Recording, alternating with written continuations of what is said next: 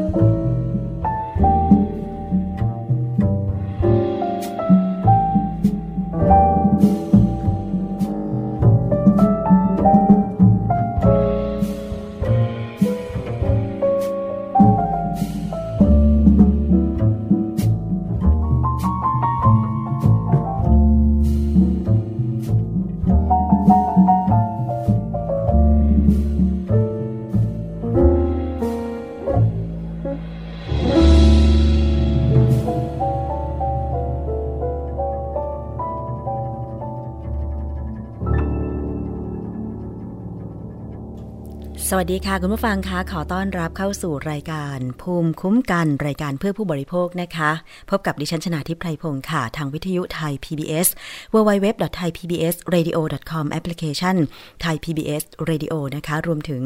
ท่านที่ฟังจากวิทยุชุมชนที่เชื่อมโยงสัญญาณนะคะ ไม่ว่าจะเป็นวิทยุชุมชนคนองยาไซจังหวัดสุพรรณบุรี FM 107.5เมกะเฮิรตซ์วิทยุชุมชนปฐมสาครจังหวัดสมุทรสาคร FM 106.25เมกะเฮิรตซ์วิทยุชุมชนคนเมืองลี้จังหวัดลำพูน FM 103.75เมกะเฮิรตซ์วิทยุชุมชนเทศบาลทุ่งหัวช้างจังหวัดลำพูนค่ะ FM 106.25เมกะเฮิรตซ์นะคะ วิทยุชุมชนเมืองนนสัมพันธ์ FM 99.25 และ 90.75 เมกะเฮิรตซ์ค่ะ วิทยุชุมชนคลื่นเพื่อความมั่นคงเครือข่ายกระทรวงกลาโหมจังหวัดตราด FM 91.5 เมกะเฮิรตซ์แล้วก็วิทยุในเครือ R Radio วิทยาลัยอาชีวศึกษาทั่วประเทศเลยนะคะ วันนี้ก็มีเพลงบรรเลงเพราะๆเป็นบทเพลง พระราชนิพนธ์ในหลวงรัชกาลที่ 9 มาฝากเช่นเคยค่ะ ติดตามประเด็นของผู้บริโภคกันต่อเนื่องเลยดีกว่านะคะวันนี้เราจะมาตามเกี่ยวกับคดีอุบัติเหตุต่างๆนะคะ ดยเฉพาะอุบัติเหตุรถโดยสารสาธารณะ เรื่องของการชดเชยเยียวยาไปถึงไหนแล้วนะคะ คุณผู้ฟังจำได้ไหมมีอุบัติเหตุรถเมย์เปรมประชาซึ่งวิ่งจากจังหวัดแม่ฮ่องสอนไปเชียงใหม่นะคะ แล้วเกิดอุบัติเหตุทำให้ครั้งนั้นเนี่ยผู้โดยสารบาดเจ็บและเสียชีวิตหลายรายนะคะ มีคำพิพากษาของศาลแล้ว แต่ว่าตอนนี้ค่ะ ผู้เสียหายจากอุบัติเหตุครั้งนั้น ยังไม่ได้รับการชดเชยเยียวยาเลย จึงทำให้ได้รวมตัวกันนะคะ โดยเครือข่ายผู้บริโภคนะคะ โครงการรถโดยสารปลอดภัย มูลนิธิเพื่อผู้บริโภคได้นำผู้เสียหายไปเข้าพบอธิบดีกรมการขนส่งทางบกนะคะ เพื่อขอเร่งให้ทางบริษัทเปรมประชา ซึ่งเป็นผู้ประกอบการเดินรถ ประจำทาง สายแม่ฮ่องสอนเชียงใหม่นะคะ ที่เกิดอุบัติเหตุให้ชำระค่าเสียหายตามคำพิพากษา หลังรอมากว่า 2 ปีค่ะ ซึ่ง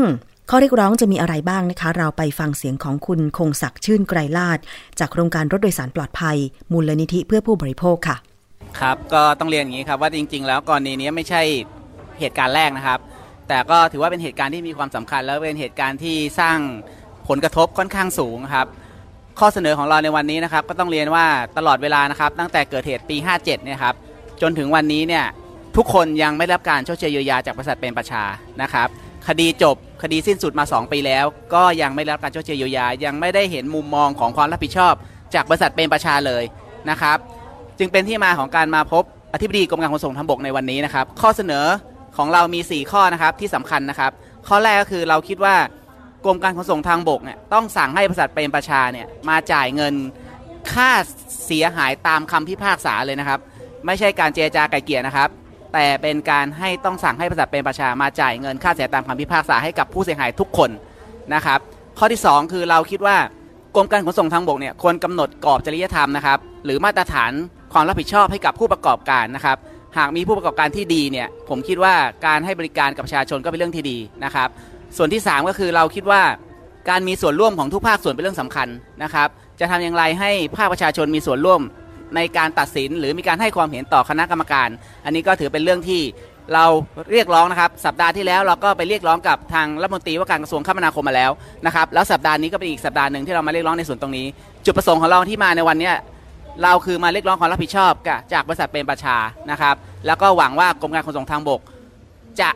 ช่วยเหลือพวกเรา แล้ว ภายในหนึ่งเดือน เราจะมาพบกันอีกครั้งหนึ่งนะครับ ถ้าเราไม่มีความคืบหน้า เราจะมาติดตามเขาเรียกว่าคำมั่นสัญญาจากทางกรมการขนส่งทางบกกันครับ ค่ะ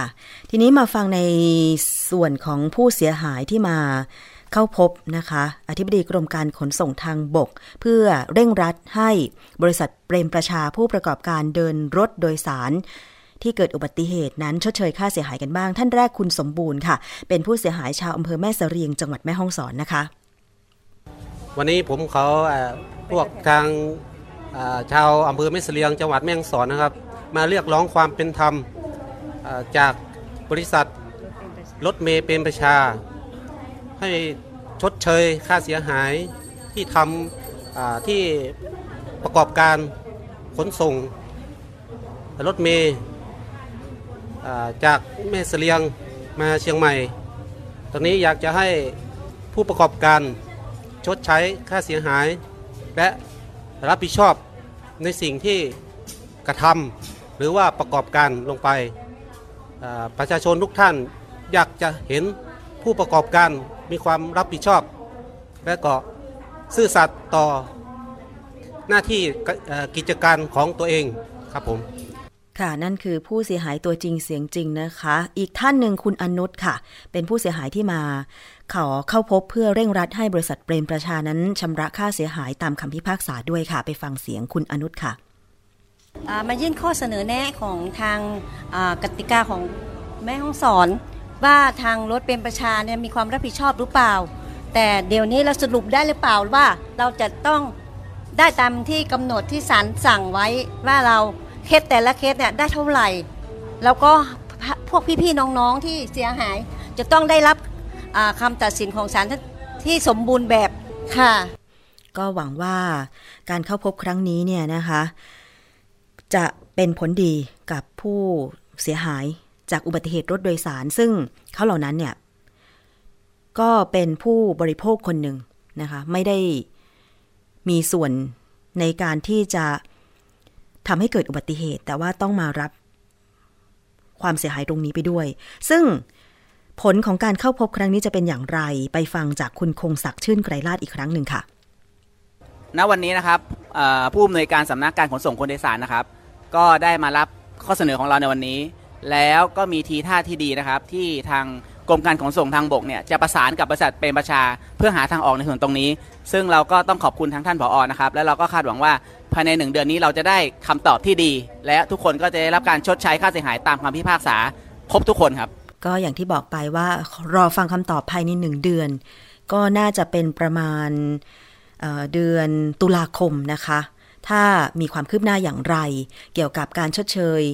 ความเสียหาย อุบัติเหตุ รถโดยสารสาธารณะบริษัทเปรมประชาสายแม่ห้องสอนเชียงใหม่ ว่ามีการชดเชย เยียวยาให้ผู้เสียหายแล้วหรืออยังเพราะว่าศาลมีคำพิพากษาคดีจบไปแล้ว 2 ปี แต่คิดดูก็แล้วกันนะคะ คนบาดเจ็บ ก็บาดเจ็บคนที่เสียชีวิตก็มีแต่ญาติที่ต้องอยู่ต่อไปมันไม่ใช่ คนเกิดอุบัติเหตุครั้งหนึ่ง แต่ว่าได้รับผลกระทบทั้งครอบครัวก็มีเพราะบางคนเป็นเสาหลักของครอบครัวอย่างเงี้ย บางคนเป็นลูกพ่อแม่ก็ เศร้าเสียใจนะคะมันเยียวยากันเท่าไหร่ก็ยังไม่พอมั้งคะอันนี้ก็เป็นอีกหนึ่งคดีสำหรับรถโดยสารสาธารณะที่เกิดอุบัติเหตุ แล้วก็ผู้โดยสารผู้บริโภคต้องมาเรียกร้อง ผ่านไปหลายปี ก็ยังไม่มีความคืบหน้าการชดเชยเยียวยา ซึ่งการเกิดอุบัติเหตุ แต่ละครั้งเนี่ยก็ไม่มีใครอยากจะให้เกิดใช่ไหมคะ แต่ว่าสาเหตุของการเกิดอุบัติเหตุมันมีหลายอย่างด้วยกัน 1. คนขับรถโดยสาร 2. สภาพรถ ซึ่งตอนนี้สภาพรถเป็นเรื่องที่พูดถึงกันมาก ว่ามีการดูแลบำรุงรักษาดีหรือไม่อย่างไรนะคะ แล้วก็สภาพรถ โดยสารบางประเภท เช่น รถตู้เนี่ยเหมาะที่จะนำมาวิ่งหรือไม่ มันก็มีข้อมูลทางวิชาการงานวิจัยออกมาแล้วว่ามันไม่เหมาะกับการนำรถตู้มาวิ่ง แต่จะให้ผู้ประกอบการรถตู้ ปรับเปลี่ยนไปเป็นไมโครบัส แล้วเขาไม่มีงบประมาณในการเปลี่ยน มันก็ยื้อกันไปยื้อกันมานะคะ ทีนี้มีเครือข่ายของผู้เสียหายจากอุบัติเหตุรถตู้โดยสาร และเครือข่ายผู้บริโภคค่ะ ก็ได้เข้าไปพบรัฐมนตรีว่าการกระทรวงคมนาคม เพื่อขอค้าน การขยายอายุรถตู้ ไปอีก 180 วัน แล้วก็เรียกร้องให้รถตู้ต้องเปลี่ยนเป็นรถไมโครบัส แต่สาระสำคัญมันมีมากกว่านั้น คือเครือข่ายผู้บริโภคผู้โดยสารเนี่ยไม่ได้บอกว่าต้องเปลี่ยนต้องเปลี่ยน แต่ขอให้ช่วยผู้ประกอบการรถโดยสารด้วย ถ้าเขาไม่มีงบในการที่จะเปลี่ยนจากรถตู้ ไปเป็นไมโครบัส ซึ่งมีความปลอดภัยมากกว่าเดิม เพื่อที่จะมาวิ่งรับผู้โดยสาร ให้ได้รับบริการที่ดีและปลอดภัยเนี่ย ผู้ประกอบการเองก็อยู่ไม่ได้นะคะ เพราะฉะนั้นไปฟังเสียงของผู้เข้าไปพบกับรัฐมนตรีว่าการกระทรวงคมนาคม บางส่วนก็แล้วกันนะคะ แต่ว่าในวันนั้นเนี่ยท่านรัฐมนตรีว่าการกระทรวงคมนาคมไม่ได้ออกมาพบเครือข่ายผู้บริโภค ได้ส่งคุณจิรุธวิสารจิต รองปลัดกระทรวงคมนาคม มารับข้อเสนอแทนนะคะ แต่ว่าเราไปฟังเสียงของคุณบุญยืนสิริธรรม ข้อเสนอเรื่องรถโดยสารต่อกระทรวงคมนาคมค่ะ เรามีข้อเสนอมาทั้งหมดวันนี้เนี่ยกับกระทรวงคมนาคมเนี่ยทั้งหมด 7 ข้อนะคะ ข้อที่ 3 เนี่ยก็เราอยากให้เกิดการบังคับใช้กฎหมาย เพื่อป้องกันการเกิดอุบัติเหตุแบบ real time คือต้องบอกว่า GPS ตอนนี้มันควบคุมไม่ได้จริง เพราะเราติด GPS มาแล้วเนี่ยมันก็ควบคุมได้บางส่วน แต่อุบัติเหตุมันยังเกิดขึ้นอยู่เนืองๆนะคะ เพราะว่ามีการขับรถด้วยความเร็วกว่ากำหนด อันนี้เนี่ยถ้าใครผ่านไปพระรามสองเนี่ยก็จะเจอดิฉันเนี่ยไปบอกเลยต้องต้องบอกส่วนตัวว่าดิฉันเป็นคน ขับรถเร็วนะคะ แต่ดิฉันก็ยังโดนรถตู้แสง ซึ่งมันไม่จริงเลยที่ 90 เพราะดิฉันขับร้อยยี่แล้วยังโดนแซงเนี่ยเขาคิดเอาว่าเขาขับเท่าไหร่นะคะ และอีกเรื่องที่สำคัญนะคะแต่ดิฉันขอเสนอในส่วนหนึ่งก็คือว่า ดิฉันมีความรู้สึกว่าความปลอดภัยในอยากให้กระทรวงคมนาคมเนี่ยเห็นเหมือนกันว่า ความปลอดภัยของรถสาธารณะในประเทศนี้มันมีแค่สองส่วนที่จะทำให้เกิดความปลอดภัย ไม่ใช่เกิดจากมาตรการบังคับ ฉันคิดว่าคนเนี่ยเป็นเรื่องสำคัญนะฮะที่จะทำให้เกิดความปลอดภัย 2 ก็คือสมรรถนะของรถ อันนี้ 2 เรื่องนี่คือจะสร้างความปลอดภัยได้ เพราะนั้นเรื่องเรื่องอสมรรถนะของรถเนี่ยเราก็เห็นด้วยนะอันมาตรการเดิมที่บอกว่ารถตู้ 10 ปี ก็ขอให้เปลี่ยนเป็นนี้มินิบัสเนี่ยเราเห็นด้วยแล้วเราก็ค้านการขยายเวลา แต่ส่วนหนึ่งที่เราจะมาเสนอเนี่ยก็คือว่า มันจะต้องมีการสนับสนุนให้เขาการเปลี่ยนมินิบัสเนี่ยจะต้องมีกองทุนสนับสนุนเขาไม่ใช่ใช้อำนาจบังคับเขาอย่างเดียวว่าคุณต้องเปลี่ยนคุณต้องเปลี่ยนเขาไม่มีก็เขาก็ต้องเปลี่ยน เพราะว่าเขาจะต้องทำอาชีพต่อไปหรืออยากให้กระทรวงคมนาคมเนี่ยเห็นใจผู้ประกอบการรถขนส่งนะคะเพราะว่าผู้บริโภคเองก็ต้องพึ่งเขาเหมือนกันที่จะเดินทางไปไหนมาไหนก็อยากให้มีการสนับสนุนทุนในการเปลี่ยนรถให้เขานะคะ เป็นการปลอดดอกเบี้ยอะไรก็ว่ากันไป เพราะว่าเกษตรกรเรายังอุดหนุนได้ อื่นๆเรายังอุดหนุนได้ แต่ว่านี่ก็คือหนึ่งอาชีพนะฮะที่เขาก็ทำเพื่อให้เกิดความสะดวกกับประชาชน อีกเรื่องหนึ่งก็คือเรื่องของคนขับรถ วันนี้เนี่ยจะทำยังไงให้อาชีพของคนขับรถเนี่ยเป็นอาชีพที่เป็นวิชาชีพนะคะไม่ใช่เป็นอาชีพของคนตกงาน ขณะนี้ดิฉันเคยนั่งรถตู้บ่อยนะคะ ดิฉันก็ถามเขาว่าเขาได้รายได้ยังไง เอาง่ายๆเลยค่ะรถตู้สายเนี่ยนะสายกรุงเทพดำเนิน ซึ่งไปแม่กองด้วยเนี่ยดิฉันถามเขาว่าเขาได้ค่าใช้จ่ายในการขับรถยังไง เขาได้เที่ยวละห้าสิบบาท ถ้าเขาจะได้300เขาต้องควง6เที่ยวนะคะ เพราะฉะนั้นเนี่ยก็อยากให้มีการฝึกอบรมเป็นวิชาชีพที่ใครจะเข้ามาในอาชีพนี้เนี่ยจะต้องมีการผ่านฝึกอบรมมาจากเข้มข้น ไม่ใช่ใครมาจากไหนก็ก็ได้ออกมาจากคุก ไปสอบใบขับขี่รถสาธารณะได้ก็ออกมาขับได้เดี๋ยวดิฉันคิดว่ามันต้องทำให้ อาชีพนี้เนี่ยเป็นอาชีพที่มีศักดิ์ศรีนะไม่ใช่อาชีพที่สำหรับคนตกงาน และอีกเรื่องหนึ่งซึ่งอาจจะไม่ได้อยู่ในข้อเสนอนี้ แต่ขอเพิ่มขึ้นมาก็คือเรื่องของอยากให้คมนาคมเนี่ยเห็นความสำคัญของคนบนถนนทั้งหมดนะฮะเรื่องของการมีส่วนร่วมของประชาชนในการป้องกันอุบัติเหตุทางถนนฉันเห็นว่ามีบริษัทหนึ่งเขาทำดีมากนะฮะไม่ได้สมบัติทัวร์หรืออะไรอะที่เขาติดสัญญาณไฟ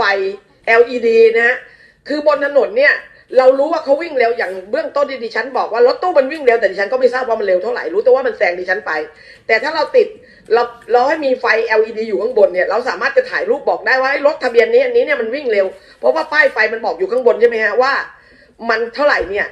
ดิฉันคิดว่าตรงนี้เป็นเรื่องสำคัญที่จะทำให้ประชาชนบนท้องถนนเนี่ยช่วยตรวจสอบนะฮะคือเรื่องการติดติด GPS ดิฉันก็เห็นด้วย แต่ว่ามันเป็นการไปติดที่แบบว่าทำให้ กรมการขนส่งทางบกรู้ว่ารถคันไหนวิ่งแรง แต่ดิฉันที่อยู่ในรถตู้เนี่ยดิฉันไม่สามารถรู้เลยเพราะฉะนั้นถ้าติดไอ้หลอดไฟที่ทั้งในรถที่ให้คนรถในรถรู้ด้วยว่าขณะนี้เขายังอยู่ในสถานการณ์อะไรเนี่ยดิฉันจะได้มีสิทธิ์ว่าดิฉันจะไปต่อหรือดิฉันจะไปตาย เพราะฉะนั้นเนี่ยอันนี้เป็นเรื่องสำคัญนะคะดิฉันคิดว่าอันนี้มันก็ไม่ใช่เรื่องใหญ่เรื่องโตอะไร ที่มันน่าจะให้คนในรถไม่ใช่ไปให้กรมขนส่งทางบกรู้ไอ้คนที่อยู่กรมการขนส่งทางบกมันไม่ได้ตายกับคนในรถเนี่ยคนที่ควรจะรู้ที่สุดคือคนที่อยู่ในรถนะคะ อันนี้ก็เป็นเรื่องที่เรานำเสนอ แล้วก็มีเดี๋ยวต่อไปข้อที่สี่นะคะเรื่องยันก่อนเสนอเรื่องการต้องควบคุมคุณภาพมาตรฐาน บริการของรถตู้โดยสารทุกประเภท และรถตู้ส่วนบุคคล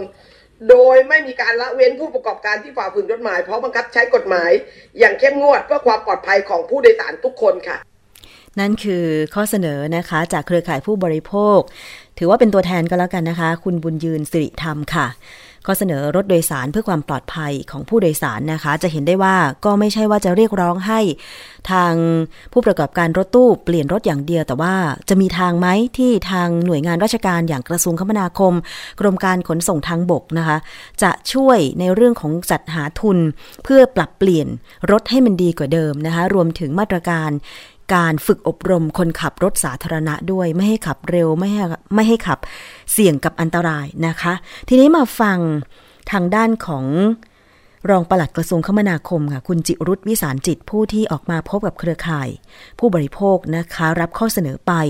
นโยบายจะเป็นอย่างไรแล้วก็ข้อเสนอต่างๆ ที่ภาคประชาชนนั้น ส่งถึงกระทรวงคมนาคม จะรับหรือไม่รับลองไปฟังเสียงของคุณจิรุธวิสารจิตค่ะ ซึ่งกรรมการกลางเองที่ผ่านมาที่พิจารณายืดระยะเวลาของรถสายสั้นคือรถหมวดหนึ่งหมวดสี่เนี่ยคณะกรรมการก็ได้พิจารณาอย่างอย่างอย่างถ่องแท้แล้วว่ารถตู้ที่วิ่งอยู่ในกรุงเทพมหานครและปริมณฑลรถตู้รถร่วมขอสมกก็ดีรถระหว่างอำเภอยังไม่ใช่รวมถึงรถสายยาวเนี่ยนะครับ ที่เราผ่อนผันขยายไปเนี่ยก็เนื่องจากว่าในแง่มุมของ ความคุ้มค่าเนี่ยก็ได้ดูเรื่องของที่ TDI ได้ศึกษาไว้นะครับ เรื่องของความคุ้มค่าก็มีอยู่ประมาณไม่ถึงครึ่งเท่านั้นที่มีความคุ้มค่าที่จะเเปลี่ยนเป็นรถมินิบัส ซึ่งตรงนี้ถ้าถ้าเกิดเกิดมีการบังคับเปลี่ยนไปหมดเนี่ยนะครับ แล้วก็เส้นทางรถเมล์ต่างๆ เกิดความไม่คุ้มค่า หรือว่าการปฏิรูปรถโดยสารสาธารณะในกรุงเทพมหานครที่เรากำลังดำเนินการอยู่นี้ที่จะปรับให้มีรถใหม่วิ่งในกรุงเทพมหานครเนี่ยนะครับ เกิดขึ้น บุคคลเหล่านี้พอเข้ามาแล้วจะเกิดเป็นภาระจะเอารถเนี่ยไปทำผิดกฎหมายต่อไปอีก หรือไม่ก็ต้องไปขโมยวิ่งตามเส้นทางที่ไม่ได้กำหนดเอาไว้นะครับ นั่นก็คือไปเข้ากับนโยบายเรื่องของการที่จะไปดับปัญหาไปเกิดอีกปัญหาหนึ่งนะครับ เพราะฉะนั้นก็เลยก็เลยในรถหมวดหนึ่งแล้วก็รถระหว่างอำเพลินปล่อยให้เป็นความสมัครใจ ประกอบกับเรื่องที่สำคัญที่เรากังวลก็คือเรื่องของอุบัติเหตุนะครับ รถกรุงเทพมหานครกับรถ ระหว่างอำเภอเนี่ยสถิติอุบัติเหตุก็ยังอยู่ในช่วงที่ต่ำมากนะครับ รถที่อุบัติเหตุสูงเนี่ยคือรถเช่าเหมา เพราะฉะนั้นในการที่จะแก้ปัญหาก็ต้องดูให้ให้ให้ถูกจุดด้วยนะครับ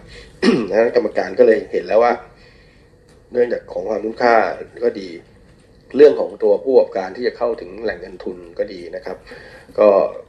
ค่อนข้างที่จะยากเพราะว่ารถผู้ประกอบการในกรุงเทพเนี่ยจะเป็น ผู้ประกอบการรายย่อยๆ คนเดียวคนเดียวคนเดียวนะครับ เพราะฉะนั้นนี่การเข้าถึงแหล่งเงินทุนก็ค่อนข้างจะจะจะยากด้วยนะครับ ประกอบกับรถในกรุงเทพมหานครเนี่ยไม่มีจุดจอดเหมือนอย่างรถต่างจังหวัด ที่มีสถานีขนส่งมีจุดจอดที่สำคัญนะครับ การใช้รถใหญ่ ๆ เข้ามาในกรุงเทพมหานครก็จะไปก่อปัญหาภาวะในเรื่องของการจราจรอีกด้วยนะครับ เพราะฉะนั้นเนี่ยก็ เมื่อเมื่อกรรมการก็พิจารณาอย่างถี่ถ้วนทุกมิติตามที่ท่านน้ำตรีให้นโยบายไว้นะครับ ก็รถกรุงเทพมหานครเนี่ยดูแล้วว่ามันยังสามารถที่จะใช้ถ้าจะเปลี่ยนก็ด้วยความสมัครใจ ถ้าเป็นรถเขามีที่จอดเขาก็เปลี่ยนเป็นรถมินิบัส ไม่มีที่จอดก็อาจจะปรับเปลี่ยนเป็นรถตู้ เพราะว่ารถในกรุงเทพมหานครเนี่ยค่อนข้างจะไม่ได้ใช้ความเร็วนะครับนั่นก็เป็นมติที่ผ่านมานะครับทีนี้ในเรื่องของประเด็นอื่น ๆนะครับ ความเร็วขนาดนี้ก็ยังพิจารณาอยู่นะครับท่านที่ปรึกษาเรื่อง จริงๆเราต้องเข้าใจว่านโยบายไม่ใช่ว่าเรื่องนโยบายความเร็ว 120 นี้อยู่ที่ไหนก็วิ่ง 120 ได้นะครับ จริง ๆ แล้วก็หลักๆก็คือว่าถนนเส้นใหญ่ๆที่มีถนนอยู่ 8 เลน หรือท่านถนนฝั่งละ 4 หรือเป็นมอเตอร์เวย์ก็ดีเนี่ยนะครับคือนโยบายจริงๆ ต้องต้องการให้เลนขวาสุดเนี่ยเป็นเลนที่ที่วิ่งแล้วเอ่อเกิดสภาพความคล่องตัวนะครับรถที่ช้าเนี่ยก็วิ่งอยู่ฝั่งซ้ายเพื่อไม่ให้ ความเร็วเนี่ยมันปะปนกัน เพราะปัจจุบันเนี่ยรถเร็ววิ่งต้องรถช้าไปวิ่งขวารถเร็วก็ต้องมาออกฝั่งซ้ายแซงแซงไปแล้วไปเจอรถบรรทุกเจออะไรอีกนะครับ เพราะฉะนั้นก็ต้องนโยบายจริงแล้วก็ต้องการที่จะแบ่งความเร็วให้เป็นลำดับไปนะครับในเลนต่างๆ ซึ่งตอนนี้ก็อยู่ระหว่างการศึกษานะครับ ยังไม่ได้ได้ข้อสรุปอะไรก็อยู่ระหว่างการศึกษา เรื่องของการบังคับ GPS ก็ต้องขอบคุณนะครับที่ให้ให้ข้อมูลแล้วก็ ข้อเสนอแนะเราก็ยินดีที่จะมอบหมายให้กรมการขนส่งทางบกนะครับ ไปไปปรับปรุงนะครับ ระบบ GPS ให้มีความให้เรียลไทม์มากยิ่งขึ้น แล้วก็อันนี้ผมเห็นด้วยอย่างยิ่งเลยที่จะต้องมีระบบเตือนสัญญาณในรถ ซึ่งตอนนี้กรมก็เริ่มเริ่มเริ่มดำเนินการแล้วนะครับ เดี๋ยวแต่อันเนี้ยเป็นเรื่องที่สำคัญเดี๋ยวเมื่อกี้ท่านท่านพูดถึงว่า คนข้างนอกเห็น เราขับรถอยู่เห็นเร็ว แต่คนในรถเนี่ยบางทีมันไม่เห็นนะครับ อันนี้ก็จะดำเนินการแล้วก็มีมีสัญญาณเตือนให้กับผู้โดยสารได้รับทราบนะครับอันนี้ก็เดี๋ยวจะมอบหมายให้ทางกรมการขนส่งทางบกรับไปพิจารณาในเรื่องนี้ด้วยนะครับ ต่อไปก็เรื่องของที่ให้ไว้เรื่องของการขอบเขตของกองทุนกปทนะครับ ก็จะรับรับไว้พิจารณานะครับ แต่ว่าในในกฎหมายของกปทเองเนี่ยก็กำหนดวัตถุประสงค์ ไว้อยู่เรื่องหนึ่งที่จะต้องมีการช่วยเหลือผู้ผู้พิการที่ประสบภัยจากรถนะครับ ในที่ผ่านมาก็มีการที่จะจัดสรรเรื่องของอไม้เท้าเรื่องของรถเข็นเรื่องของขาเทียมแขนเทียมเรื่องของรถเข็นในสภาวะต่างๆ ที่เกิดจากความพิการเกิดจากอุบัติเหตุจากรถนะครับ แล้วก็มีการจัดสรรให้ไปพอสมควรแล้วถ้าที่ผ่านมา 10 กว่าปีนี่นะครับ ก็อย่างใดก็ตามก็จะรับข้อเสนอแนะนะครับ ว่ามีทางใดที่จะเข้าไปช่วยเหลือผู้พิการ หรือผู้ที่ประสบภัยจากรถได้มากกว่านี้ยิ่งขึ้นนะครับอย่างนี้กฎหมายก็เขียนไว้ว่าต้องการเงินส่วนหนึ่งนะครับ ประมาณกี่เปอร์เซ็นต์ผมจำไม่ได้ประมาณห้าเปอร์เซ็นต์ของกองทุนเนี่ยเพื่อที่จะไปสนับสนุนในเรื่องนี้อยู่แล้วนะครับ ต่อไปที่พูดถึงเรื่องตัวแทนผู้คุ้มครองผู้บริโภคนะครับ ก็จะรับข้อเสนอแนะไปนะครับ แต่ในตัวคณะกรรมการชุดใหญ่ คณะกรรมการควบคุมการขนส่งทางบกกลางเนี่ยก็มีตัวแทนของสคบคือสำนักงานคุ้มครองผู้บริโภคอยู่อยู่แล้ว แต่ในระดับจังหวัด อาจจะยังไม่มีผมก็รับจะรับไปแล้วก็จะแจ้งทางขอบอว่าอาจจะพิจารณาในเรื่องของในตัวแทนของอคุ้มครองภาคประชาชนในต่างจังหวัดนะครับ ก็ในกรรมการขนส่งทางบกกลางก็ก็ก็มีสคบ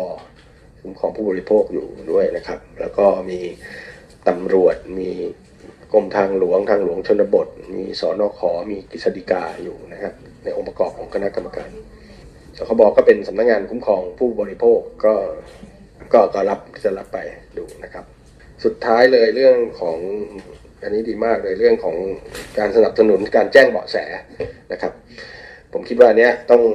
อันนี้จะรับข้อเสนอแนะแล้วก็เดี๋ยวจะแจ้งทางขอบอนะครับ ปัจจุบันเรามีระบบร้องเรียนอยู่แล้วแต่ว่า ทางข้อเสนอของมูลนิธิเนี่ยอยากให้เอ่อมีระบบแจ้งเบาะแสที่อย่างนี้แล้วก็มีมีรางวัลอย่างน้อยมีรางวัลมีมีน้ำใจให้กับภาคภาคงานจูงใจให้กับประชาชนที่จะช่วยแจ้งเบาะแสให้มากมากกว่านี้นะครับ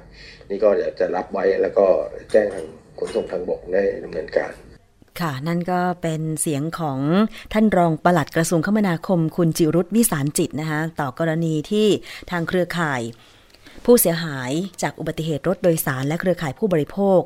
ไปเข้าพบนะคะ ได้ฟังกันหลายๆ นโยบายเกี่ยวกับรถขนส่งสาธารณะอย่างเช่นรถตู้นะคะก็ยังไม่สามารถที่จะสบายใจได้ เพราะว่าเห็นบอกว่าก็ต้องพิจารณากันรอบด้าน แล้วมันมีข้อมูลความปลอดภัยของการนำรถตู้มาวิ่งรับผู้โดยสาร มันมีความคุ้มค่าที่จะเปลี่ยนเป็นรถไมโครบัส ไม่ค่อยมากเท่าไหร่อะไรอย่างเงี้ยนะคะ พอได้ฟังนโยบายการรับข้อเสนอของกระทรวงคมนาคมแล้ว ถ้าเราจะต้องไปเลือกใช้บริการ เราสามารถวางใจได้ร้อยเปอร์เซ็นต์ไหม แต่มีผู้ประกอบการรถโดยสารสาธารณะ บางบริษัทบางเส้นทางที่เขาก็ดูแลเอาใจใส่ผู้โดยสารอย่างดี แต่ว่านี่แหละมันเป็นปัญหาบางประเภทเท่านั้นเองนะคะ ที่ตอนนี้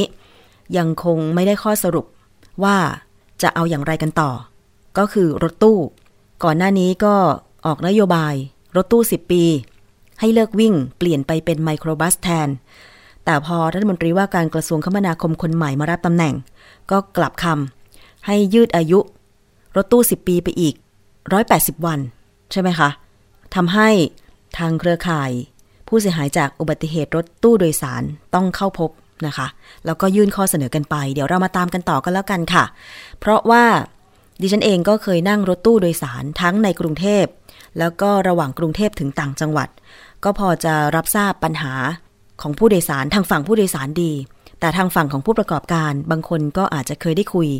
กับคนขับหรือผู้ประกอบการว่าเขามีปัญหาอะไร ซึ่งหน่วยงานอย่างกระทรวงคมนาคมก็น่าจะมีข้อมูลตรงนี้ดี เพราะว่าเป็นหน่วยงานหลักเลยที่ดูแล ไม่ว่าจะอนอนุญาตสัมปทานเส้นทางใช่ไหมคะ การอนุญาตให้จดทะเบียนเป็นรถโดยสาร การที่จะต้องดูแลทักษะของคนขับนะคะ โดยเฉพาะกรมการขนส่งทางบกเนี่ยเป็นผู้จัดอบรม ทักษะคนขับรถโดยสารสาธารณะอยู่แล้ว ดิฉันก็เห็นภาพใน Facebook ของกรมการขนส่งทางบกบ่อยๆ ว่าวันนั้นวันนี้มีการอบรมคนขับรถโดยสารประเภทต่างๆ แต่ว่าสถิติอุบัติเหตุมันก็ยังมีอยู่มากด้วยนะคะ แล้วแต่ละครั้ง กับการเกิดอุบัติเหตุรถตู้โดยสาร สาธารณะไม่ว่าจะเป็นวิ่งประจำทาง หรือไม่ประจำทางความเสียหายมันมาก อันนี้ก็ไม่อยากจะให้เกิดเหตุการณ์แบบนี้ก็เดี๋ยวเรามาตามกันต่อเกี่ยวกับ การยื่นข้อเสนอไป แล้วก็นโยบายเพื่อความปลอดภัย รถโดยสารสาธารณะของประเทศไทยค่ะ ช่วงนี้เราไปติดตามคิดก่อนเชื่อกับดรแก้วกังสดานนภัยนักพิษวิทยากันต่อเลยดีกว่านะคะ วันนี้นำกลับมาให้ฟังอีกครั้งใครที่ชอบกินสาหร่ายทะเล ไม่ว่าจะนำมาปรุงเป็นอาหารแบบไหนก็ตาม ลองมาฟังข้อมูลของสาหร่ายทะเลกันค่ะ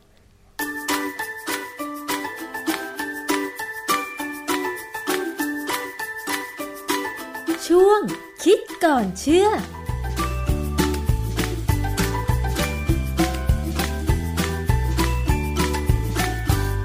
วันนี้นะคะเราจะมาพูดถึงเรื่องของสาหร่ายค่ะ เพราะว่าดิฉันเองก็เป็นคนชอบรับประทานสาหร่าย โดยเฉพาะยำสาหร่ายในเมนูอาหารญี่ปุ่นนะคะ หลายท่านก็คิดว่าเนี่ยมันดีมีประโยชน์ แต่จริง ๆ แล้วสาหร่ายทะเลนั้น ดีต่อสุขภาพจริงหรือไม่วันนี้ อาจารย์แก้วคะมันเป็นยังไงคะอาจารย์ คือเรื่องของสาหร่ายเนี่ยนะมันแค่สาหร่ายน้ำจืดกับสาหร่ายทะเล ค่ะ มันมันคนละสายพันธุ์กันเลยคนละแบบกันนะนะค่ะ อันนี้เราวันนี้เหตุที่ผมอยากจะคุยเรื่องสาหร่ายทะเล เพราะว่าคนชอบกินกัน ทุกคนก็ชอบกินกัน ยกเว้นผมอ้าว เป็นอย่างนั้นไป ผมไม่เคยไม่กินสาหร่ายทะเลเหตุผลแรกชัดๆเลยคือผมเหม็นคาว ผมไม่ชอบกลิ่นคาวของทะเล อ๋อนะค่ะเพราะฉะนั้นเวลา เพราะฉะนั้นสาหร่ายเนี่ยผมก็เลยกินไม่ได้ทั้งที่ความความจริงก็รู้ว่ามันมันมันมีประโยชน์มากเลย ค่ะ มันเป็นพืชที่มีอ่าใยอาหารสูงนะ แล้วมันก็มีแร่ธาตุมีโปรตีนสูงมีอะไรดีทุกอย่าง ค่ะ แต่ผม ถ้าผมจะกินมันเนี่ยผมต้องอุดจมูกกิน อ๋อ อาเพจาราะรย์มันคาวแต่จริงๆนะแล้วเนี่ยสาหร่ายถ้าเป็นสาหร่ายสดๆ สีเขียวๆ เส้น ๆ ที่อยู่ในเมนูอาหารญี่ปุ่นนะ แล้วเราเอามายำใส่น้ำส้มหน่อยนึง ใส่งาขาวแล้วก็ใส่ที่เขาเรียกว่าเป็นไข่ปลา พอมันคลุกเคล้าเข้ากันเนี่ยมันก็อร่อยดีนะอาจารย์ มันก็ลืมกลิ่น มันก็สามารถที่จะรับประทานได้แล้วยิ่งเอาไปแช่เย็นนะอาจารย์หืมอร่อยมากโดยโดยปกติแล้วผมผมไม่ชอบทุกอย่างที่เป็นของญี่ปุ่นเลยอ๋อเหรอแต่อาคะหารญี่ปุ่นที่ แต่จะไม่ไม่ชอบเลยแม้กระทั่งน้ำมันงา ถ้าอย่างนั้นอาจารย์ไปกินกับหนูได้ค่ะ เพราะว่าเราจะไม่แย่งกันเราจะก็แย่งกัน ผมเคยไปญี่ปุ่นครั้งหนึ่งโอ้โหทรมานทรกรรมมากเลย กินกินแต่ข้าวผัดค่ะ แต่น้ำข้าวผัดเขาก็จะใส่น้ำมันงาอยู่นะซึ่งผมก็ไม่ค่อยชอบอะนะค่ะแล้วก็กลืนกินอค่ะยู่เจ็ดวันนี้ทรมานมาก พอเรียวการีบขึ้นเรือบินกลับเลย อ๋อแต่สาว่าหร่ายทะเลที่อาจารย์บอกว่ามันมีประโยชน์ ซึ่งจริงแล้วมันมีหลายชนิดใช่ไหมคะ โอ้ยมันมีเยอะแยะมาก มีหลายมีตั้งแต่ไอ้ต้นใหญ่ ๆ เลยที่มันเราเราดูในสารคดีอะนะจะเห็นว่ามันจับว่าน้ำทะเลประมาณสิบเมตร เนี่ย มันก็สูงสิบเมตร เป็นใบยาวขึ้นไปเลยค่ะแต่ไอ้ประเภทบางอย่างที่ของบ้านเราก็มีอย่างเช่นที่เขาเรียกว่าสาหร่ายผมนางมั้งค่ะที่เขาช้อนเอาจากไอ้ตามอะไรท่าเรืออะไรก็มีกันนะบางทีนะประเด็นหนึ่งที่ผมกังวลใจเรื่องเรื่องเกี่ยวกับสาหร่ายทะเลคือว่า ทะเลสกปรกค่ะแล้วสาหร่ายเนี่ยมันมีความสามารถมากเลยในการดูดนู่นดูดนี่เข้าไปในตัวมันอ๋อเหรอคะใช่เลยมันเป็นพืชอะ ค่ะ นะมันก็ต้องดูดนู่นดูดนี่ดูดแร่ธาตุเข้าไป เพราะฉะนั้นถ้าเราไปได้สาหร่ายจากแหล่งที่สกปรก มันจะสกปรกมีทุกอย่างเลย เพราะฉะนั้นผมพูดได้สบายๆเลยว่า ทะเลอ่าวไทยฝั่งทางตะวันออกของเราเนี่ยนะ สกปรกสุดอืมๆเพราะฉะนั้นอย่าได้ไปกินสาหร่ายที่อยู่ตามริมชายฝั่งเด็ดขาดนะค่ะถ้าจะกินก็คือต้องเลือกหน่อยแหละให้มันอยู่เอออย่างจันทบุรีเนี่ยอาจจะยังพอใช้ได้มั้งจันทบุรีที่ดูสะอาดหน่อยนะแต่ไล่มาถึงระยองมาถึงชลบุรีมาถึงสมุทรสาครสมุทรปราการอะไรพวกนี้นะผมว่ามันสกปรกมากเลยนี่เมื่อวันเมื่อวันซืนมันดูข่าวที่แถวพัทยามั้งปล่อยน้ำน้ำสีลงไปชายหาดพัทยาเลยแหละ แล้วเขาบอกว่าปัญหาเมื่อคือการก่อสร้างของอบตอะไรก็ไม่รู้ผมก็ฟังแล้วผมก็งงว่ามันมันเป็นเป็นอย่างนี้ได้ยังไงนะ มันไม่น่าเป็นอะนะคือสาหร่ายทะเลเนี่ยมันส่วนมากที่ตอนนี้อยู่ในตลาดในเมืองไทยเนี่ยนำเข้ามาจากต่างประเทศเช่นญี่ปุ่น หรือว่าไทยเนี่ยมีสาหร่ายทะเลเอง คือแถวยุโรปยุโรปมันก็มีเยอะแยะนะเราดูข่าวฝรั่งเศสก็กินคือทุกทุกประเทศที่มีชายทะเลเนี่ยเขามีชายทะเลกินทั้งนั้น ยกเว้นของบ้านเราเนี่ยที่หรือของบางประเทศอะที่มีการรั่วซึม รั่วไหลของน้ำมันดิบรั่วไหลของไอ้ท่อระบายน้ำอะบ้านเราไม่ดูแลทะเลเท่าที่ควร ค่ะสลายทะเลที่ความจริงแล้วบ้านเรานี่ต้องขึ้นได้ดี เพราะว่าอากาศบ้านเราการน้ำทะเลบ้านเราอุ่นดีด้วยอ๋อ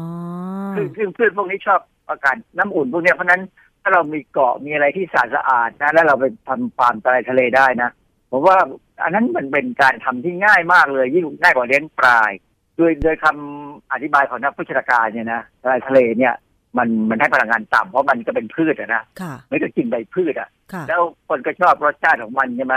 เพราะฉะนั้นยิ่งพอมาผสมกับไอ้พวกมีข้าวแล้วก็มีใส่โปรตีนจากอะไรก็ตามที่เป็นโปรตีนใส่ลงไป ซึ่งคนญี่ปุ่นหรือคนที่ชอบอาหารญี่ปุ่นก็ชอบกินปลาดิบนะค่ะซึ่งผมว่าภาวนาอย่าให้เป็นอะไรแล้วกันนะเพราะปลาดิบนะผม คือผมไม่กินของสัตว์ไม่กินเนื้อสัตว์ที่ดิบผมค่ะกลัวพยาธิกลัวอะไร คือมันถ้ามันจะอร่อยอะนะ แล้วมันเกิดทำให้ให้บาดเจ็บทำให้ป่วยเนี่ย ผมผมไม่เสี่ยง ผมผมเรียนมา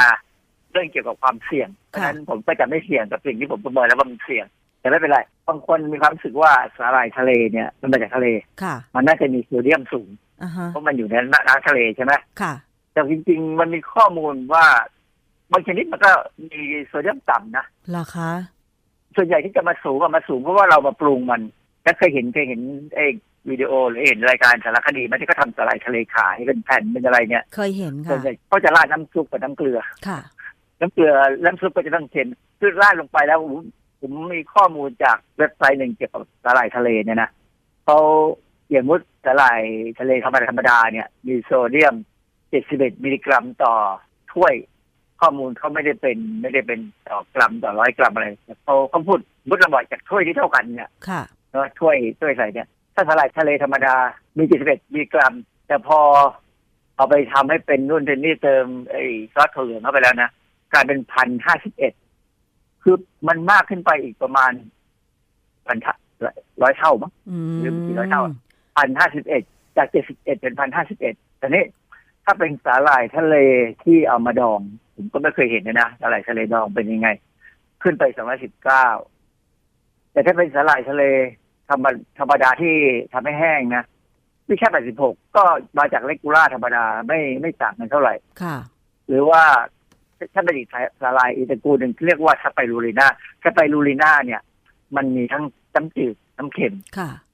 ก็ก็ไม่ได้สูงก็เป็นร้อยกว่าๆคือคือมันก็มีอาจจะดูสูงกว่าอาหารทั่วไปนะ แต่ว่ามันก็ไม่ได้สูงมาก ค่ะ บางอย่างที่เป็นพวกเอกาคือคือคือนึกออกไหมาไอ้วุ้น วุ้นที่เราเอามาทำขนมอะค่ะเอ่อมันมันมันมีชื่อว่าเอกาซีวีจริงๆมันก็คือวุ้นที่เขาเอาไปสกัดทำเอกาเลี้ยงเชื้อแบคทีเรียด้วย อะไรเงี้ยนะ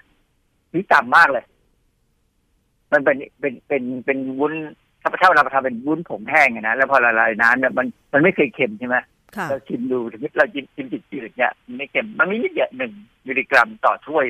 ต่อต่อสองสองช้อนอะไรของเขาเนี่ยนะ เพราะฉะนั้นสรุปแล้วเนี่ยสาหร่ายทะเลเนี่ย มันก็ไม่ถึงกับเค็มเท่าไหร่หรอกเพราะฉะนั้นถ้ากินแบบไม่เติมไม่ปรุงนะค่ะ มันก็ไม่ทำให้มีปัญหาเรื่องเกลือสักเท่าไหร่คืออาจารย์กำลังจะบอกว่าถ้าสาหร่ายทะเลมาจากธรรมชาติ เก็บขึ้นมาสดๆ แล้วรับประทานสดๆเนี่ยนะคะ ก็อ่าไม่มีโซเดียมเท่าไหร่ถึงแม้ว่าจะเป็นพืชทะเลก็ตามใช่ไหมคะ อย่างสูงสุดก็อาจจะเป็นบางชนิดเท่านั้น แต่ว่าอ่าถ้าเกิดว่าเอาสาหร่ายทะเลมาปรุงโดย ใช้โซเดียมในปริมาณที่สูง เช่น ใส่ซอสเข้าไป หรือว่าปรุงรสเข้าไป เช่นใส่เกลือเยอะๆเนี่ย มันก็อาจจะได้รับปริมาณโซเดียมที่สูง อาจารย์หนูเคยสังเกตนะ เป็นคนชอบรับประทานสาหร่ายใช่ไหมคะ ทั้งสดแล้วก็เป็นแบบแห้งกรอบๆ แต่ตอนเนี้ยจะหลีกเลี่ยงพวกสาหร่ายทอดกรอบ แต่มีบางเจ้าเหมือนกันบางยี่ห้อเหมือนกันที่ไปซื้อตามร้านค้าส่ง ลองมาดูฉลากนะอาจารย์เปรียบเทียบ ปริมาณโซเดียม เป็นสาหร่ายอบแห้งนะ ไม่ได้ผ่านความไม่ได้ไม่ได้เอามาทอดนะคะอาจารย์ บางยี่ห้อมีปริมาณของโซเดียม 590 กรัม 690 กรัมก็มีอาจารย์ ดิฉันก็บอกโอ้โห มิน่าล่ะที่ มิลลิกรัมต่อร้อยกรัมใช่มิลลิกรัมต่อร้อยกรัมค่ะอืมแต่ว่าพอเรารับประทานเข้าไป เราก็อ๋อมิน่าล่ะ เรากินเข้าไปสักสองสามคำเนี่ย คอเราแห้งมาก เพราะว่ามันมีปริมาณโซเดียมสูงนะอาจารย์ความจริงโซเดียมไม่ถึงก็ทำให้คอแห้งหรอกตัวที่แห้งคือผงผงชูรสธรรมชาติ เออใช่สาหร่ายเนี่ยคือเป็นแหล่งของโมโนโซเดียมกลูตาเมตตัวจริงเลย ออ๋อเหรอคะสมัยสมัยโบราณตอนที่เรายังไม่มีผงชูรส ไอ้โมโนโซเดียมกลูตาเมตกินเนี่ยนะค่ะเอ่อเวลาเขาจะทำอาหารให้อร่อยเนี่ยโดยเฉพาะคนทางเอเชียเนี่ยค่ะจะใช้น้ำต้มสาหร่ายอ๋อคือคือเวลาเราต้มสาหร่ายแล้วเนี่ยโมโนโซเดียมกลูตาเมตที่อยู่ในสาหร่ายจะจะจะจะออกมาอยู่ในน้ำอ๋อดังนั้นน้ำมันจะเป็นน้ำซุปปรุงได้นะเราก็เลยมันกินต้มสาหร่ายแบบอร่อยอร่อยใช่ไหมคะอาจารย์ มันเป็นตัวกระกระตุ้นทำให้ไอ้ระบบรับรสเนี่ยทำงาน สูงขึ้นค่ะ แต่มันไม่ได้ไม่ได้แล้วมันความที่มันมีโปรตีนด้วยนะมันก็ออกมาด้วย แต่ว่าน้ำสต๊อกสาหร่ายเนี่ยจะสู้น้ำสต๊อกไก่หรือหมูหรือเนื้อไม่ได้หรอกเพราะว่าถ้าไก่หมูเนื้อเนี่ย มันจะมีโปรตีนที่ออกมาเยอะกว่าอ๋อมีหน้าล่ะ อาหารญี่ปุ่นเนี่ยเขาก็เลยนำสาหร่ายมาต้มเป็นซุปแล้วก็ใส่ ใส่เต้าหู้อ่าเข้าไปใช่ไหมคะ มันใส่นู่นใส่นี่ใช่อ๋อนอกจากมีโมโนโซเดียมกลูตาเมตแล้วสาหร่ายก็มีโปรตีนใช่ไหมคะ อาจารย์มีเยอะไหมอาจารย์เออสูงมากอ๋อเป็นก็มันถ้าคือถ้าเทียบคือคือมันมันมีอยู่ครั้งหนึ่งเมื่อประมาณสักปีสองพันห้าร้อยกว่าถ้าว่าห้าห้าสิบกว่าปีที่แล้วเนี่ยเอ่อ WHO เนี่ย เคยตั้งความหวังกับสาหร่ายน้ำจืดนะสายพันธุ์ที่เอามาจากอเมริกาเอ๊ะจากแอฟริกา ว่าจะให้มันเป็นตัวที่จะมาเป็นโปรตีนเป็นแหล่งของโปรตีนแทนเนื้อสัตว์ค่ะเพราะว่าประเทศแถวแอฟริกาเนี่ยหรือแม้กระทั่งในเอเชียบางประเทศเนี่ยเอ่อไม่มีสตังค์จะไปซื้อเนื้อสัตว์กินเลยนะค่ะหรือเลี้ยงสัตว์ไปลำบากมันแห้งแรงอะก็หวังสาหร่ายปรากฏว่าก็มีงานวิจัยอันหนึ่งซึ่ง WHO เนี่ย มาทำที่เมืองไทยด้วย ที่มหาวิทยาลัยแห่งหนึ่งค่ะปรากฏว่าพอเขาเอาสาหร่ายตัวที่เป็นความหวังของ WHO เนี่ยไปเลี้ยงเยอะๆ แล้วก็ให้หนูทดลองกินใช่ไหม เพิ่นตอนที่เขาเลี้ยงเนี่ยเขาไปเลี้ยงในบ่อซีเมนต์พอเลี้ยงในบ่อซีเมนต์แล้วสาหร่ายมันก็ดูดปูนดูดด้วยจากซีเมนต์เข้าไปในตัวมัน ค่ะ ในตัวตัวเซลล์สาหร่าย แล้วเขาก็ไปทำให้มันแห้งแล้วให้หนูให้หนูทดลองกินก็ปรากฏว่าหนูทดลองเนี่ยเขี้ยวมันยาวออกมาผิดปกติอ๋อทำไมเป็นอย่างนั้นคือคะเหตุผลเหตุผลก็คือมันมันคงมีแคลเซียมสูงหน่อย แล้วก็สาหร่ายความที่มันเป็นอาหารที่ดีอะนะค่ะมันกระตุ้นการสร้างเขี้ยวให้หนูยาวมาพว กก็เลยรู้สึกรู้สึกว่ามันมีอะไรที่ผิดผิดปกติ คือความผิดผิดปกติเนี่ย มันอยู่ที่ว่าเอาไปเลี้ยงในบ่อซีเมนต์ไม่ใช่เลี้ยงในบ่อดินไงอะไรอย่างเงี้ยนะอ๋อค่ะแต่เพราะฉะนั้นสาหร่ายก็เลยหลุดจากบัญชีไปกลายเป็นถั่วเหลืองแซงขึ้นมา คือเอ่อ WHO WHO เนี่ย ก็เลยมุ่งที่จะโปรโมทให้คนในประเทศยากจนเนี่ยกินถั่วเหลืองค่ะซึ่งก็ปรากฏว่าอเมริกาเนี่ยเป็นประเทศที่เดิมไม่เคยมีถั่วเหลืองนะ ก็สามารถเอาพันธุ์ถั่วเหลืองจากในเอเชียเนี่ยไปปลูก แล้วอเมริกาก็กลายเป็นประเทศที่ผลิตถั่วเหลืองมากที่สุดในโลกไปเลยค่ะเพราะว่าอากาศก็เหมาะสม แล้วก็ถ้ามีเทคโนโลยีทางการเกษตรที่เป็นเป็นจะเรียกว่าโมโนครอปอะคือเกษตรเชิงเดียวอะค่ะทำเก่ง อเมริกาที่ทำเก่งมากเอ่อตัวเหลืองก็เลยเยอะมากแล้วก็แล้วก็ความที่ไม่รู้ว่าเป็นเพราะว่าเขาตั้งใจดีหรือเขาเขาโลภมากอะไม่รู้ ไปตัดแต่งพันธุกรรมเป็นถั่วเหลืองอเมริกาเป็น GMO มาเลย อื มมันก็เลยทำให้เรามีความกังวลเรื่องการบริโภคถั่วเหลืองแต่สำหรับผมเนี่ยนะค่ะผมไม่กังวลหรอกมันจะ GMO ไม่ GMO ผมก็กินนมถั่วเหลืองกินถั่วเหลืองเพราะผมเห็นว่าประโยชน์มันมากกว่าไอ้ความเสี่ยงที่จะที่จะจะเห็นนะนะค่ะแต่ว่าถ้าเรามีโอกาสที่จะกินถั่วเหลืองที่มันไม่ GMO ได้เลยจะยิ่งดี เพราะฉะนั้นเนี่ยบางครั้งเนี่ยบางบริษัทที่เขาทำผลิตภัณฑ์ถั่วเหลืองเนี่ย เวลาเขาซื้อถั่วเหลืองจากประเทศอื่นเช่นบราซิลเนี่ยนะก็จะระบุว่า เอาถั่วเหลืองที่ไม่ GMO ค่ะ ซึ่งเราสามารถตรวจได้ว่ามัน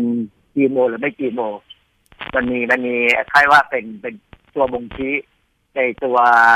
ไอไอพันธุระบบพันธุกรรมของถั่วเหลืองเนี่ยซึ่งเราตรวจวัดได้นะเอ่อเดี๋ยวสักวันหนึ่งว่างๆ ผมจะคุยเรื่อง ไอ้พืชอาหารพืชพันธุ์ต่างๆ ที่มันคล้ายๆจะเป็น GMO แต่มันไม่ใช่ GMO แล้วมันมันตรวจไม่ได้ แล้วมันก็กำลังจะเข้ามาสู่ในชีวิตของเรา อาจารย์นอกจากที่บอกว่าสาหร่ายมีโมโนโซเดียมกลูตาเมตมีโปรตีนสูง แล้วมันมีประโยชน์อะไรอย่างอื่นอีกไหมคะ มันก็อิ่มอะ มันก็มีสะมันก็มีใยอาหารไงมีวิตามินไหมคะอาจารย์มีวิตามินก็คงมีแหละเพราะเพราะพืชพวกนี้มันมีเซลล์มันก็ต้องมีวิตามินบ้างแต่ว่าสาหร่ายเนี่ย มันมีกรดอะมิโนเป็นรูปในรูปโปรตีนเนี่ยก็มีอยู่ แล้วก็มีพวกที่เป็นกรดอะมิโนอิสระพวกไกลซีนอาร์จินีนโพรลีนกลูตามิกแอสปาร์ติกอะไรนี่ก็มี เพราะฉะนั้นมันเวลาเวลาต้มอะมันถึงมีรสชาติที่ดี แล้วก็ที่สำคัญคือเอ่อกรดอะมิโนของสาหร่ายเนี่ยเป็นกรดอะมิโนจำเป็นที่ร่างกายเราต้องการอืมค่ะก็ถึงก็ถึงเทียบไอ้โปรตีนของสาหร่ายเนี่ย อยู่ในลักษณะเดียวกับโปรตีนของไข่อืมค่ะคือคือเวลาเราเราได้นำคนที่ไม่มีไม่ไม่ไม่ค่อยมีเงินซื้อเนื้อสัตว์ไปกินเนี่ยนะ เราบอกต้องกินไข่ค่ะเพราะไข่นี่โปรตีนสมบูรณ์ที่สุดนะไข่กับนมค่ะนะแต่ว่าจริงๆแล้วเนี่ยต้องเอาสาหร่ายเข้าไปด้วย ทีนี้สาหร่ายสีเขียวกับสาหร่ายสีแดงมันต่างกันไหมคุณค่าทางอาหารนะคะเออมันมันก็คงจะไม่ต่างกันมากหรอก มันก็สาหร่ายชนิดที่มันสีแดงเนี่ยความจริงสาหร่ายต้องมีคลอโรฟิลล์ค่ะที่เป็นสีเขียวค่ะนะคลอโรฟิลล์อย่างที่บอกแล้วคลอโรฟิลล์จะสามารถจับสารที่ได้หลายตัว พวกอะฟลาท็อกซินพวก polycyclic aromatic hydrocarbon พวกเนี้ยไอ้คลอโรฟิลล์เนี่ยจะจับได้ดี เพราะฉะนั้นการกินกินอาหารเนื้อย่างเนี่ย ถ้าเรากินสาหร่ายด้วยมันจะช่วยนะค่ะทีนี้ไอ้สาหร่ายสีแดงหรือพืชอะไรก็ตามที่มีสีที่ไม่ใช่เขียวเนี่ยเห็นใบไม้แดงไม่ไอ้ยไม่เขียวแต่เป็นแดงเป็นเหลืองอะไรเนี่ย จริง ๆ แล้วเนี่ยมันอาจจะมีมันมันคงมีคลอโรฟิลล์อยู่แต่ว่าไอ้สีอื่นเนี่ยมันเข้ามากลบอ๋อเท่านั้นเองค่ะนะฮะแต่อันนี้ต่างกับใบไม้ในช่วงใบไม้ร่วงของฝรั่งนะที่เห็นเป็นเหลืองส้มแดงนะอันนั้น เอ่อมันมันเปลี่ยนแปลงแล้วโคโรฟิลมันลดไปแล้วเพราะมันเปลี่ยนตัวจากทิ้งใบค่ะ สีที่เป็นสีอื่นเป็นพวกคาโรทีนอยด์อื่นก็แสดงออกมาเท่านั้นเองนะค่ะเพราะฉะนั้นเอ่องานวิจัยงานบทความในวารสารวิทยาศาสตร์เนี่ยเขาจะพูดถึงเลยว่าซีวิตโปรตีนเอ่อหรือโปรตีนจากสาหร่ายเนี่ย กับอะมิโนแอซิดเนี่ยมันมันมีคุณค่าเป็นลักษณะที่เราเรียกว่า nutraceutical เลย nutraceutical nutra มาจาก nutrient ใช่ไหมแต่ว่าไอ้พวกสารอาหาร ceutical นี่ก็คือพวกยา เพราะฉะนั้นมันจะมีสาหร่ายเนี่ยจริงๆแล้วมันก็มีลักษณะที่จะเป็นยาพื้นบ้านเหมือนกันได้นะคือคือรักษาหรือป้องกันปัญหาพวกไอ้ขาดสารอาหารได้ค่ะทีนี้มันมีอันหนึ่งที่น่าสนใจคือผมไปเจอข้อมูลจาก Oregon State University ของอเมริกาเนี่ยนะค่ะเขาเขาก็จดทะเบียนเขาจดสิทธิบัตรสาหร่ายทะเลได้ค่ะเป็นสายสาหร่ายทะเลสีแดงนะ ซึ่งมันโตเร็วมากแล้วก็มีโปรตีนสูงอือคฮึวามจริงเข้าใจว่าสาหร่ายพวกนี้เขาคงไม่ใช่เป็นสาหร่ายธรรมชาติ เพราะถ้าเป็นพืชพันธุ์ธรรมชาติเนี่ย ไม่ควรจะจดสิทธิบัตรได้ ใช่เขาคงไปดัดแปลงหรือไปทำให้มัน เป็นเป็นสาหร่ายที่มีเอเอพันธุกรรมเฉพาะของเขาเนี่ย ค่ะ เพราะฉะนั้นถ้าใครไปซื้อมากินก็ถ้าเป็นคนประเภทกังวลจาก GMO หรืออะไรก็ตามเนี่ยก็ให้คิดนึงว่าสาหร่ายนำเข้าถ้ามาจากอเมริกาเนี่ยนะมันมันชื่อ Dulce D U L S E ซึ่งผมก็ไม่รู้ว่าสายพันธุ์นี้มันเป็นยังไงนะเอ่อทางทางการวิเคราะห์คุณค่าโภชนาการเนี่ยเขาเขาบอกว่ามันมีคุณค่าโภชนาการไปสองเท่าของของพวกคะน้าอืมคือความจริงคะน้าเนี่ยคะน้าผักผักคะน้าพวกพวกผักตระตระกูลคะน้าที่เป็นพวกเดียวกับพวกกะหล่ำปลีเนี่ยนะค่ะผักพวกนี้เป็นตระกูลที่เราเชื่อว่าลดความเสี่ยงมะเร็งได้ดีมากทีนี่ เขาก็บอกว่าไอ้ดาวส์นี่มันเป็นอาหารที่ยอดเยี่ยมกว่าไอ้พวกเคลตระกูลคะน้าเนี่ยถึงสองเท่าเนี่ย ก็ไม่รู้ราคาเป็นสองเท่าหรือเปล่าค่ะ ถ้ากินสาหร่ายทั่วๆไปเนี่ยแบบเรื่องที่เราคนเวลาเราไปซื้อมันเป็นแผ่นใหญ่ๆเนี่ยนะที่เอามาทำนู่นทำนี่ได้เนี่ยนะก็ก็กินเบอะนะค่ะแต่อะไรที่แปลกๆนี่ก็ดูข้อมูลดูฉลากหน่อย อาจารย์มีคำถามค่ะ สาหร่ายแบบ กินสดๆ กับที่เขาเอามาอบแห้งอะไรแล้วอย่างเงี้ย คุณค่าทางอาหารมันจะแตกต่างกันไหมคะสาหร่ายอบมันก็คือน้ำไม่มีค่ะนะแต่สาหร่ายสดมันก็จะมีน้ำทีนี้สาหร่ายอบเนี่ย ถ้าเรากินเรากินได้มากกว่าสาหร่ายสดใช่ไหมเพราะว่ามันมันมันปริมาณมันน้อยค่ะก็ต้องระวังอย่างที่บอกกันว่า อย่าให้มันเกินมากแต่ว่าปกติที่เขาสาหร่ายแห้งเนี่ยที่เขามาห่อข้าวทำเป็นอะไรสุอะไรสักข้าวห่อพันสาหร่ายแล้วเขาเนี่ยนะ มันก็กินอยู่แค่นั้น ไม่เราไม่ได้กินเพิ่ม แต่ว่าถ้าวันไหนกินเยอะๆเนี่ยเอ่อถ้าถ้าคอแห้งอย่างที่บอกอะนะก็เป็นเพราะไอกูตาเมนนั่นแหละนะอืมก็มันก็ถึงจะเป็นอันตรายหรอกถ้ากินเป็นอาหารธรรมดาอ๋อเอ่อมันมันสาหร่ายแห้งกินแล้วก็จะอาจจะต้องเกิดถึงน้ำหน่อยเพราะว่าเวลามันมันลงไปถึงกระเพาะเราเนี่ย มันต้องการน้ำไปเพื่อ เพื่อที่จะให้ให้ตัวมันขยายขึ้นมาใหม่ค่ะเพื่อที่ ร่างกายเราจะย่อยได้ค่ะนะฮะทีนี่มันมีปัญหาที่กังวลที่ผมเคยบอกว่าผมกังวลคือพวกโลหะหนักโดยเฉพาะเอ่อสาหร่ายเนี่ยเป็นแหล่งที่ดีของไอโอดีน แต่ถ้ามีไอโอดีนมากเกินไปก็ไม่ดีนะเพราะฉะนั้นคนที่ชอบกินสาหร่ายแบบ คือบางบางคนเนี่ยกินสาหร่ายอบแห้งที่เขาปลูกมาแล้วเนี่ย แล้วดูทีวีไปกินไปเอาเถาะซองหรือถุงสาหร่ายวางไว้บนพุงบนอกเนี่ยนะแล้วก็นอนดูทีวีกินไปเรื่อยๆนะค่ะบางทีมันเยอะมากจนไม่รู้จะเยอะยังไงนะอืมเพราะฉะนั้นไอไอโอดีนเนี่ยจะมีปัญหามากกับคนที่มีปัญหาต่อมไทรอยด์คือใครมีปัญหาเกี่ยวกับต่อมไทรอยด์เนี่ยก่อนจะกินสาหร่ายเนี่ยคุยกับหมอก่อนค่ะอย่างที่ผมบอกกันว่าถ้าสาหร่ายเนี่ยถ้าเป็นไปได้เนี่ย กินชนิดที่มันผ่านการขึ้นทะเบียนกับออยหน่อยก็ดีนะค่ะเผื่อเขามีเวลาว่างไปสุ่มมาตรวจปริมาณโลหะได้โลหะหนักได้เนี่ย ก็ว่าจะจะดีเขาจะได้ดูแล แต่ว่าปกติมันก็ไม่ค่อยดีๆคนการตรวจนะสาหร่ายเพราะว่ามันมันไม่ใช่อาหารที่ที่น่าจะมีปัญหามาก แต่ว่าผมก็กังวลนะค่ะเพราะว่าทะเลมันสกปรกไปเรื่อยๆเรื่อยๆนะเราทิ้งของลงทะเลไป ทุกทวีปเลย อาจารย์มันเคยมีงานวิจัยไหมคะว่า เนี่ยสาหร่ายมันดูดซับสารพิษมาจากทะเลแล้วถึงขั้นที่ว่าถ้านำบริโภค ถ้านำมาบริโภคแล้วจะอันตรายอย่างเงี้ยค่ะ มันมีแค่การตรวจวิเคราะห์อาหารในวารสารต่างๆ อย่างเช่นเอ่อ nutrition review ปีเนี้ยวารสาร nutrition review นี่เป็นวารสารที่ค่อนข้างจะนักโภชนาการทุกคนน่ะควรจะต้องอ่านนะนะไอ้ไอ้ชุดที่ห้าของปี 2019 เนี่ย มันก็มีข้อมูลที่เขาพูดถึงความเสี่ยงกับประโยชน์ของการกินสลายเลยไอ้ไอ้ประโยชน์เดียวแน่ๆเรารู้ว่ามันมีสารอาหารนะนะแต่ความเสี่ยงที่เขาพูดเนี่ยพูดถึงเรื่องไอโอดีนพูดถึงโรคอาหารหนักนี่แหละค่ะเพราะฉะนั้นมันก็ไม่ถึงกับบอกว่ามันจะทำให้ก่อให้เกิดโรคเท่าไหร่ แต่ว่าคือคือความเสี่ยงเนี่ยมันขึ้นอยู่กับว่าเรากินมากหรือกินน้อยอืมนะถ้ากินธรรมดาแบบมนุษย์มนาคือกินแบบเป็นองค์ประกอบของเป็นกับข้าวเป็นอะไรเนี่ยนะคงไม่ถึงกับมากเพราะเพราะเพราะร่างกายเราเนี่ย ถ้าแข็งแรงนะครับว่ามีตับมีไตมีปอดอะไรแข็งแรงเนี่ยนะตับไตเนี่ยมันเป็นตัวขับสารพิษออกอยู่แล้วค่ะไม่ว่าจะต่อให้เป็นโลหะหนักเข้าไปเนี่ยนะค่ะตับก็จะสร้างโปรตีนบางตัวออกมาจับโลหะหนักได้แต่ว่าหมายความว่าต้องไม่มากเกินไปนะ ถ้ามากเกินไปจะจับไม่ไหวหรอกค่ะคนที่เอ่อมีปัญหาตับมีปัญหาไตเนี่ย เวลากินสาหร่ายต้องคุยกับหมอหน่อยแล้วกันค่ะนะเพราะว่าหมอคงถามแหละค่ะว่ากินอะไรเป็นพิเศษไหมแต่ในแง่ของประโยชน์เนี่ย สาหร่ายนี่มันบางอย่างเนี่ยมันมันจะมีตัวที่ทำให้เอ่อเราลดความอยากอาหารทำให้เราคุมน้ำหนักได้อ๋อเอ่อคนญี่ปุ่นคนญี่ปุ่นถึงไม่ค่อยอ้วนไงอ๋อยกเว้นพวกซูโม่นะยกเว้นพวกซูโม่หรือพวกที่ประเภทรวยมากๆกินดีๆกินแบบฝรั่งคือถ้ากินแบบฝรั่งอเมริกันเมื่อไหร่หรือยุโรปเมื่อไหร่เนี่ย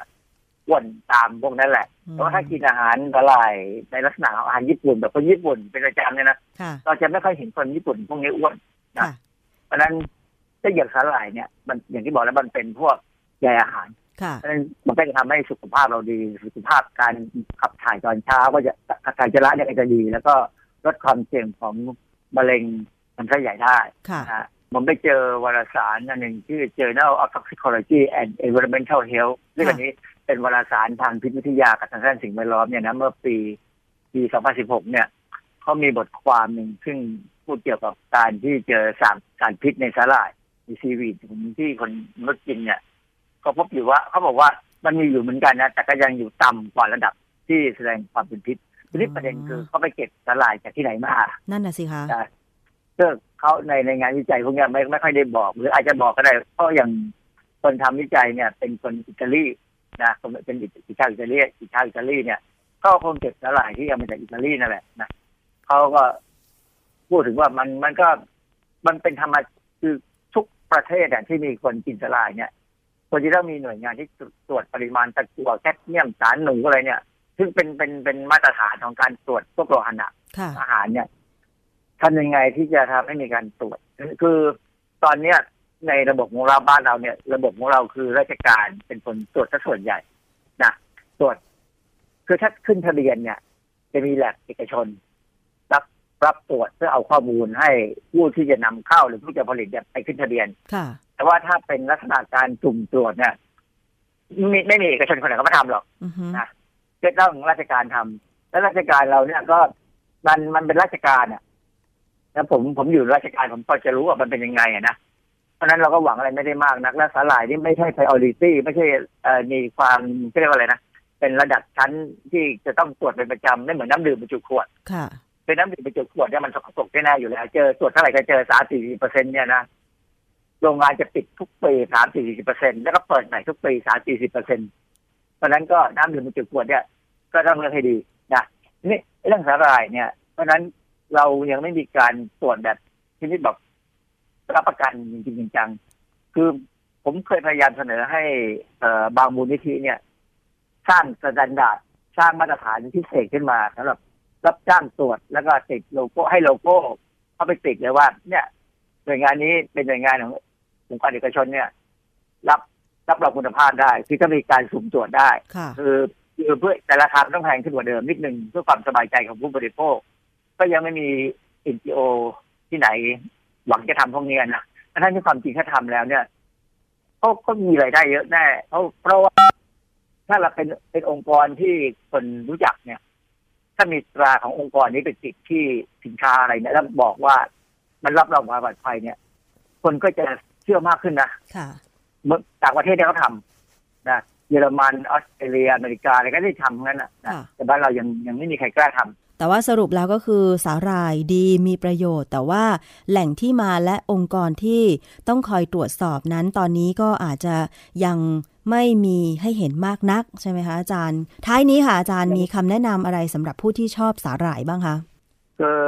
ก็กินแบบที่กินธรรมดาแต่อย่าไปกินสาหร่ายไปซะทุกวันนะผมว่าควรจะกินสาหร่ายบ้าง กินผักของไทยบ้าง ผักของจีนบ้างอะไรเงี้ยนะผักไทยผักจีน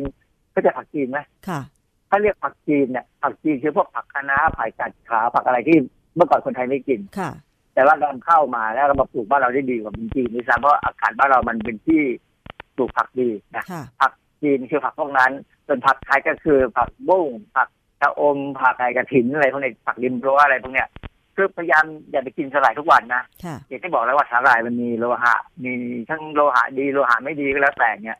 เพราะฉะนั้นก็ เฉลี่ยไปแล้วกัน ถ้ามีสารพิษบ้างเล็กๆน้อยๆแบบมือบางมื้อก็ไม่มีอะไรเงี้ยนะค่ะร่างกายมันอยู่ได้แหละค่ะ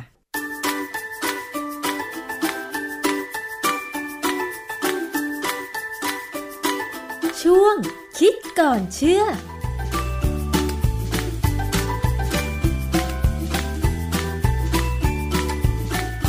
มดเวลาแล้วนะคะ กับรายการภูมิคุ้มกันดิฉันชนะทิพไพรพงศ์ลาไปก่อน สวัสดีค่ะ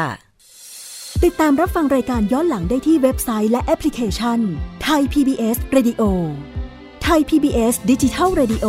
วิทยุข่าวสารสาระ เพื่อสาธารณะและสังคม